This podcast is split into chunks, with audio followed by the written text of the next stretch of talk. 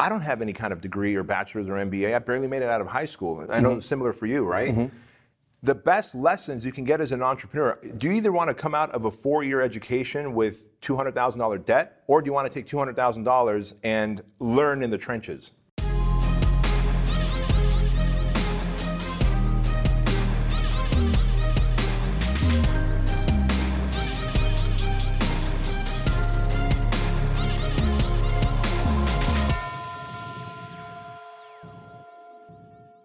Hey friends, Bedros Keuilian here. Welcome to another episode of the Empire Podcast. And this is a special one because it's another inside look. And today we have my dear friend and one of the coolest cats I know, Randall Pich, founder and CEO of LiveFit. Randall, what's up? What's up, man? How are you, buddy? Good, good. Thanks for coming and joining us, first and foremost.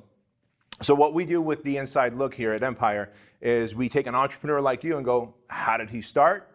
What is he doing? What was his secrets? What failures can we avoid that he's had? What successes? So why don't you tell everybody exactly what LiveFit is and how it came to be?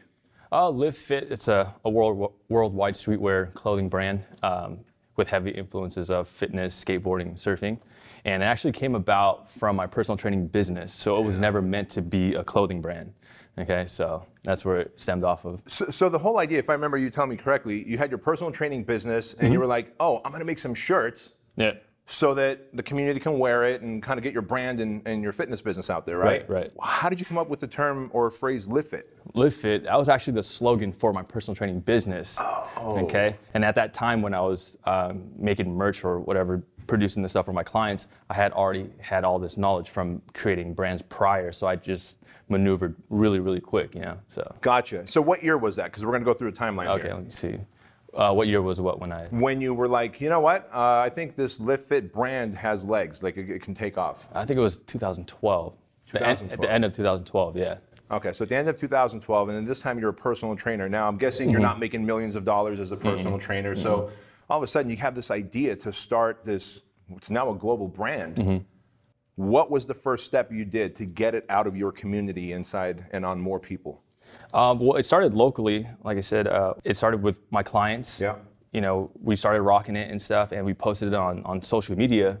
And then that started gaining traction locally as well from my friends and from family and stuff. And then my clients, I posted the videos too as well of them training and rocking the shirts. Gotcha. It started reaching a local level. And then with social media, it started attaching people that I couldn't, you know, get a hold of. And that's where the whole, all right, let me actually start a brand and push it as an e-commerce brand, you know? And then, that's where it started really scaling. So when you start thinking that, all right, I'm going to put it on my clients and we're going to start making videos, were you making videos with the intention of getting more eyeballs to see it? No, dude, I was literally just making a video because I thought it was cool. That's it. I just wanted to show off, like, all right, this is what I'm doing. And like you were putting it on, was it Facebook or Instagram at that time? That you were Facebook. We didn't have Instagram then. Yeah. Okay, so you were putting it on Facebook. Yeah. And before you know it, people who are following your friends or your clients, they're like, hey, how do I get that? Yep. And this is when you go, I think I have something here. Brilliant. All right, so this goes to show you that sometimes you're running a business, but a better opportunity presents itself. In fact, one of my companies, Fit Pro Newsletter, which has over 4,000 gym owners who are subscribed, it's a 7-figure business. I started by accident. I send out emails to personal trainers every day, 5 days a week. And in 2006, personal trainers would respond back to my emails, my marketing emails, and they go, man, you're so consistent. I wish I could be so consistent with my emails. Well, when you get enough emails like that, I was like, hey, if I created a software that automatically sends out newsletters for you, we write them and it sends it out, would you buy it? Oh yeah. So then we got like thousands of trainers on board for $69 a month, right? And they get the value and we get the value. So sometimes your best ideas come from the community saying, I like that, I want that, how do I get more? And you have to be listening, and that's what Randall was doing there. So, all right, so let's fast forward a few years. You decide, all right, I'm gonna go all in on LiveFit. Right. Did you take out a big loan? Did you bring on investors? What did you do next? No, so check this. So a lot of people don't believe me, like the people that don't know me, you know, like outsiders, social media people, whatever. So I started with $300. Holy cow. $300, that's it, you know. $300. In like the t-shirt industry or whatever, and the clothing, it can get you a pretty fair amount of shirts, you know? Okay. And at that time when I first invested into the merchandise, you know, I was making pretty good money personal training, so I can live off of that money, personal training. So when I first invested at $300, I think I got like about 70 something shirts, you know, and then sold all that and the profit margins on shirts are pretty good, you know. Sure. Even though I sold it for like 15 at the time for my clients. Where did you sell it? Did you have a store? Did you create a website? Oh, dude, I sold it straight up out of my trunk, you know. Out of your trunk? Out of my trunk. So $300 gets you 70 shirts. Yeah. The 70 shirts that you then printed your logo and design on. Yep. You started peddling out of your car. Yep. The trunk of your car. Yep. And you made enough money back to then buy more shirts, I'm guessing. All the profits I made from that, or all the money I made from that revenue, I just rolled it back over. I didn't even touch it, and it snowballed to one SKU, one T-shirt led to the restock of that T-shirt to another one, and literally scaled within years to like a multi-million-dollar thing. And I didn't touch it. Yeah, people are in disbelief. I'm like, dude, how? It's just simple math. Right. You know, you put everything back in.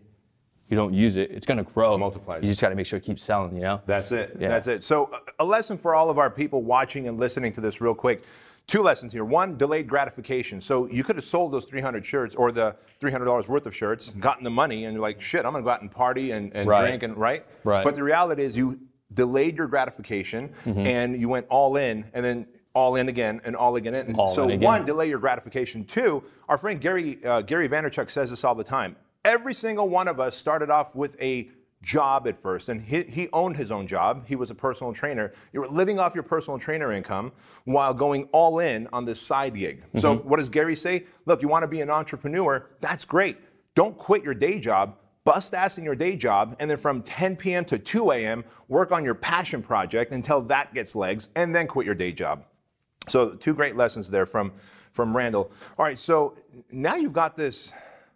You're so embedded in the fitness, kind of skating, lifestyle space.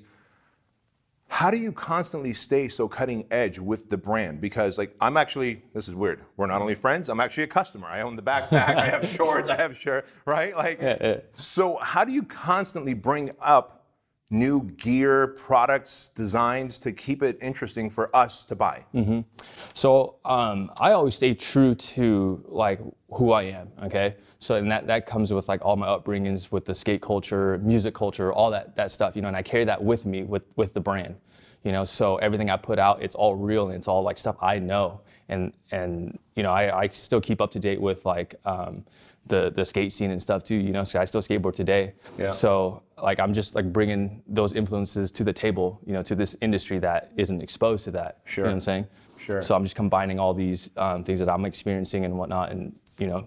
So really what I'm seeing, and I don't want to put words in your mouth, but I know this because I'm also friends with you, is everything that you live, you translate into your brand. Right. Because the reality is other people love what you love. They love the tattoos, they love skating, they love surfing, they love lifting, they love that lifestyle, and they go, you know what, I jive with him. So with this new era of social media, how important is it for you to be transparent and authentic in who you are? Dude, it's very important. And I always tell people too, like, not everyone's gonna like your taste or your brand or whatever, and that's okay, but there's gonna be millions of other people that do. So just focus on what you know, so when you come across to the public, it's more real, you know what I'm saying? Sure. So that's why I never got into like BMX or stuff that I don't know, because I really don't know it. I push skateboarding because I know this stuff. You're gonna talk to me about skateboarding, we go for days, you know, or fitness or bodybuilding. I know that stuff. I've been in the industry. And it shows, right? Like if all of a sudden your greed glands started to secrete and you're like, oh, you know what, I'm gonna go into BMXing and fucking Pilates and yoga, whatever. Yeah.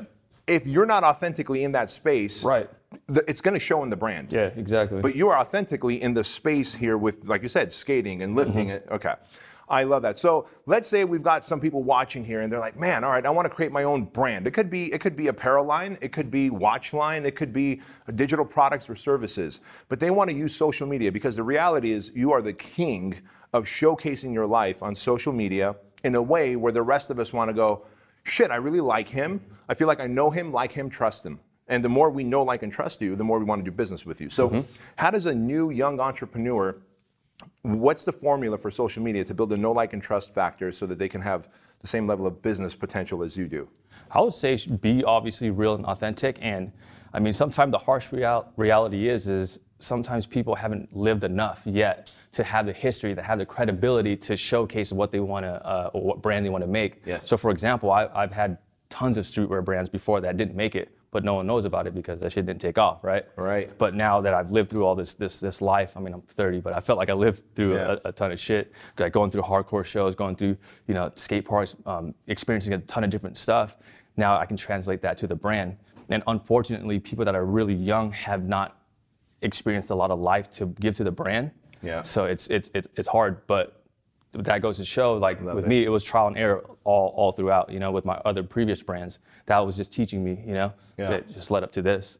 So, you know, I always talk about entrepreneurial scars. And what I mean by that is one of the biggest scars that I see new entrepreneurs make is they want the Randall Pich outcome without the Randall Pich suffering over a decade and a half, right?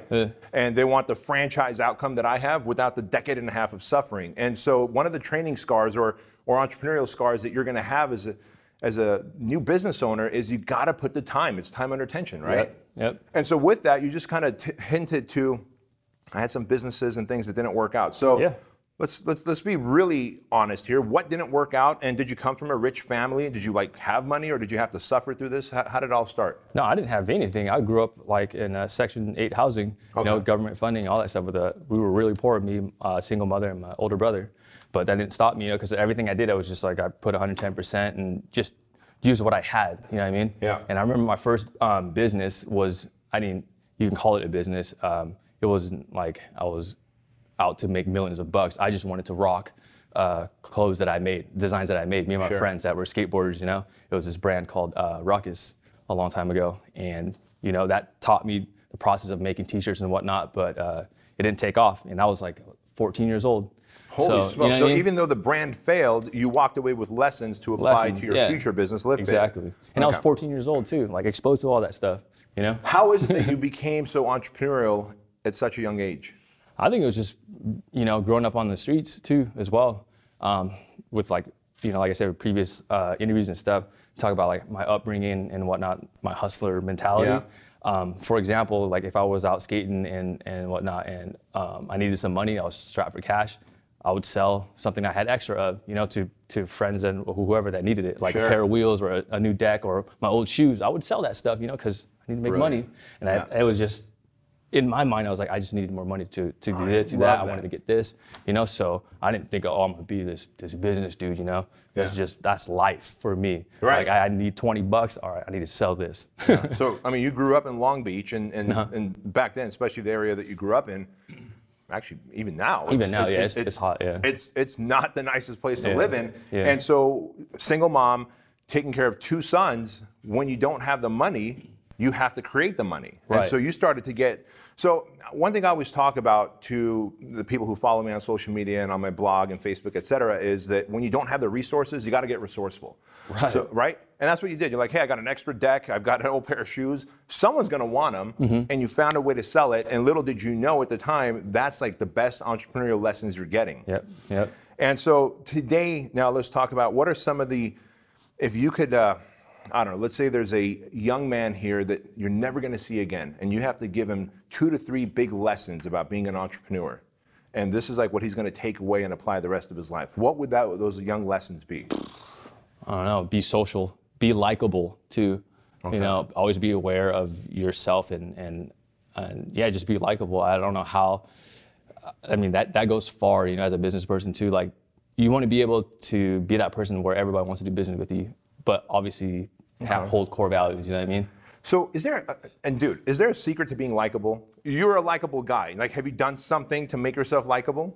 I don't think so, but what I've learned to do, as well as through my, you know, years of growing, is learning how to read people as well, you know? And I think that's what personal training taught me, is learn how to communicate with different people with different backgrounds, different cultures, different upbringings, you know?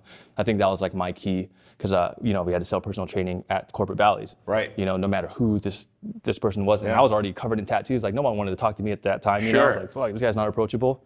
But you had to learn how to just break that red wall down and just be likable, get down with the person. Just like, you know? Brilliant. You know what I mean?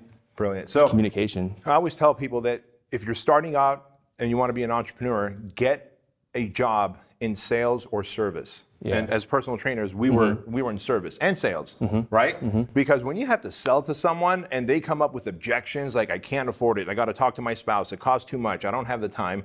You have to learn to overcome these objections. And when you approach them, like me, at the time I was bald-headed, when I was a personal trainer, bald-headed, used a lot of steroids, 242 pounds, and I was a competing power lifter.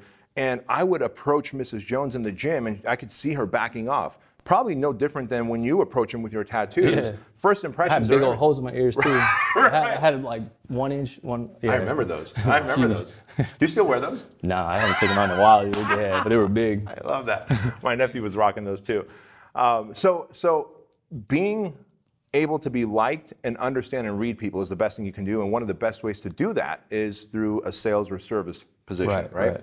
All right, what other lessons would you give to someone? So you said be social, be likable. Mm-hmm. If they want to be an entrepreneur, is there some other lesson that we can teach them? Not other lessons. I mean, if I were to say again, don't listen to what the general public has to say to you. I never took in like I mean, yes, school is good, but like the college stuff, you have to be aware that those are businesses as well. Right. They got to fund, they got to do, so yeah. The world lives off of business. I don't even know how I realized that or what age I did, but I realized it and I was like, all right, Mm-hmm. So you got to keep everything you do, you got to be optimistic about it. You have to keep an open mind and sure. And just realize like this world runs off of business, And that's true because so many colleges, universities, now online universities offer, hey, you can get a degree in business. And I see so many people reaching out to me on DM. You've got a massive following. I'm sure they reach out to you, hey, I'm going to college to get my bachelor's in business or MBA. Right.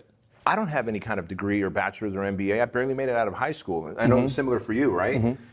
The best lessons you can get as an entrepreneur, do you either want to come out of a 4-year education with $200,000 debt, or do you want to take $200,000 and learn in the trenches? Exactly. And entrepreneurship is about doing shit no one's done before. That's it. And how the fuck are you going to learn that shit from people that had fucking done it for 10 years prior? Like, I don't want to learn from your ass. I want to fucking do this shit and create something new. Yes. Because we're paving the path for the future. You know what I mean? Right. Like Elon Musk, like just doing shit that no one ever thought about. And that's how you move the world. That's how you fucking make the world go around, And that leads us to the last thing here that I want to share, which is to really think big. Like if I could summarize, like I'm pretty decent at reading people. If I could summarize you, I would say someone who is authentic and is not afraid to think big. Exactly.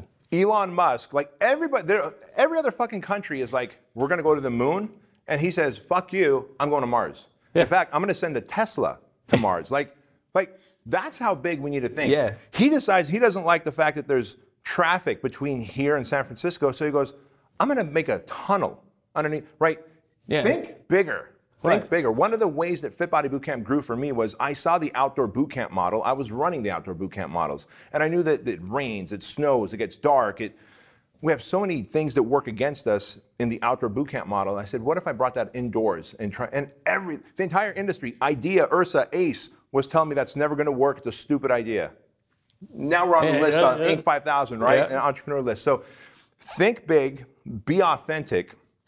Is there any last parting words you want to leave with our audience here? As far as being like entrepreneur or whatever? Entrepreneur or just achieving their dreams. Yeah, just like what you said, people are going to think your idea is stupid or whatever. I mean, you're the only one that's going to know that truly that this is going to make it. You know what I'm saying? Because when I thought LiveFit was going to blow up, like, hey, this is the next thing, I would tell people, and to a point where I just started shutting up because people are like, yeah, okay. Right. I've done it so many times, they're like, oh no, okay, this is another clothing line, okay. Then I got to a point where I'm like, you know what, I'm just gonna shut up and just work on this by myself and do it and show them through my progress, Such a great lesson. So work in silence. That's it, work in silence, because who you share your dreams with determines whether those dreams get legs and fly or if they die, man. I'm convinced that, like, I just wanna share my dreams with other entrepreneurs. The reality is I don't even share a lot of my big aspirations with my close family. No. Because we come from a foreign country, they're closed-minded, that's a risk. What if you lose $3 million in that process? What if I make $30 million in the process? Exactly. Like, that's the way I look at it. What if I make $30 million, right? Cool. So, Randall, dude, this has been, one, an absolute pleasure. Thank you for joining us on the Empire Podcast. And number two, how can people find you if they want to connect with you or learn from you on social media or websites? What do you got? My personal website has all my info on there. It's randall-pitch.com. I don't know who the hell took randall-pitch.com. Someone did. They're going to probably try to sell it to me, watch later. But yeah, you can find all the info there, all my brands there, and all my social media links, the YouTube, Instagram, it's all on there. So randall-pitch.com. There you go, folks. And of course, we'll put this in the show notes for you. And again, if you enjoyed this show, please make sure to like, subscribe, and share. the Empire Podcast. Let's build a lot more entrepreneurs so they don't go to college and come out with tremendous debt. Drop out? No. Seriously, no. I've had 8 people. I've helped 8 people drop out of college when they're almost halfway through. One guy who works for me upstairs right now, he's got 6 months to go, and I just drop out. You don't need more debt. Just work for me. I'm going to give you a 5-year education while I pay you. Right. It's the best thing he can do. So again, share this, like this, subscribe to us, comment, obviously, give us 5 stars and nothing less because that's what we deserve. And thank you so much for watching. We love you. Peace out.